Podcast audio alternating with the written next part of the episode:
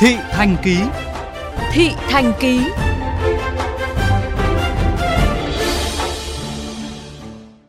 Thưa quý vị, siêu thị, trung tâm thương mại đang trở thành kênh mua sắm quen thuộc với người dân đô thị, những người có thu nhập khá trước những lo ngại về an toàn thực phẩm.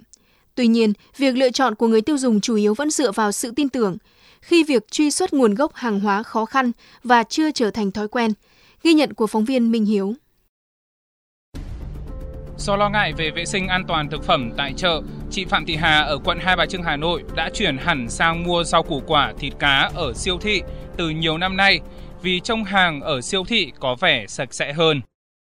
Đi chợ mua rau củ quả thì thứ nhất là cũng phải có niềm tin đã. Chứ bây giờ mà mất niềm tin rồi thì cũng khó để mình lấy lại niềm tin á.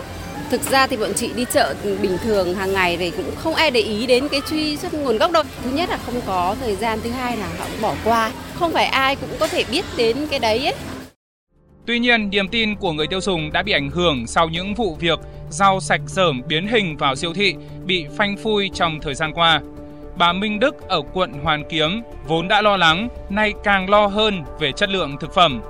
Hiện bà Đức đã tạm dừng việc mua rau củ ở các siêu thị mini, cửa hàng tiện lợi mà chỉ tìm đến những trung tâm thương mại uy tín. Cơ bản là nhìn vào cái mắt kinh nghiệm mắt thường. Cái thứ hai nữa là mình uh, mua xong rồi mình ăn thì mình thấy là nó kiểu ngon ấy thế là lần sau thì mình cứ thế là mình vào và mình lại mua thôi.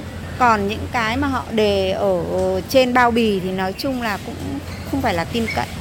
Người dân thì người ta cũng chưa có cái cách nào cả để mà khẳng định là như, như thế là được như thế là chưa được theo khảo sát của phóng viên VOV Giao thông tại một số cửa hàng tiện lợi, siêu thị mini hay trung tâm thương mại ở Hà Nội, hôm nay 20 tháng 9, các mặt hàng thực phẩm rau củ quả được bày bán phong phú và đa dạng, đông khách xem và mua hàng.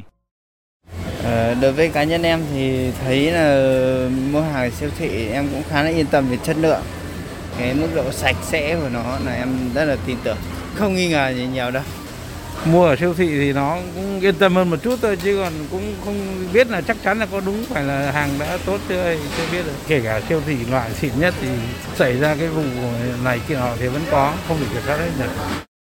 Khi được hỏi về quy trình nhập hàng, vấn đề vệ sinh được đảm bảo như thế nào, cách truy xuất nguồn gốc hàng hóa ra sao, tại một số siêu thị, các nhân viên bán hàng hay nhân viên tổng đài chăm sóc khách hàng đều không biết và trả lời rằng sẽ chuyển thông tin đến bộ phận kiểm tra chất lượng siêu thị rồi liên lạc lại sau.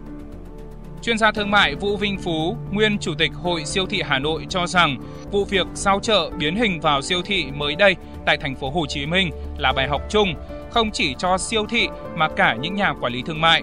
Đó là phải quản trị thường xuyên liên tục toàn bộ chuỗi cung ứng từ đầu vào đến kho, sơ chế, kiểm tra, phân loại trước khi ra quầy bán lẻ sau đó là nghe khách hàng qua các kênh góp ý. Phải xem lại cái quy chế về trung tâm thương mại siêu thị mà Bộ Công Thương vừa sửa đổi. Thực hiện nghiêm quy chế đó. Đấy là một. Cái thứ hai là phải giáo dục đội ngũ nhân viên đi đôi với khen thưởng và xử lý những người vi phạm. Nội bộ kiểm tra là chính. Nhưng các cơ quan quản lý thị trường y tế cũng phải giúp cho các đơn vị kiểm tra vấn đề này tốt hơn. Tăng cường cái dân chủ tự do, kiểm hàng hóa ông giám đốc siêu thị coi đặt địa vị bán hàng như bán cho người thân của mình đừng để mất niềm tin mà mất niềm tin là mất tất cả cũng theo ông Vũ Vinh Phú, siêu thị hiện mới chỉ phục vụ 15% nhu cầu hàng tươi sống của người dân. Nguồn cung chủ yếu vẫn từ các chợ đầu mối, chợ dân sinh.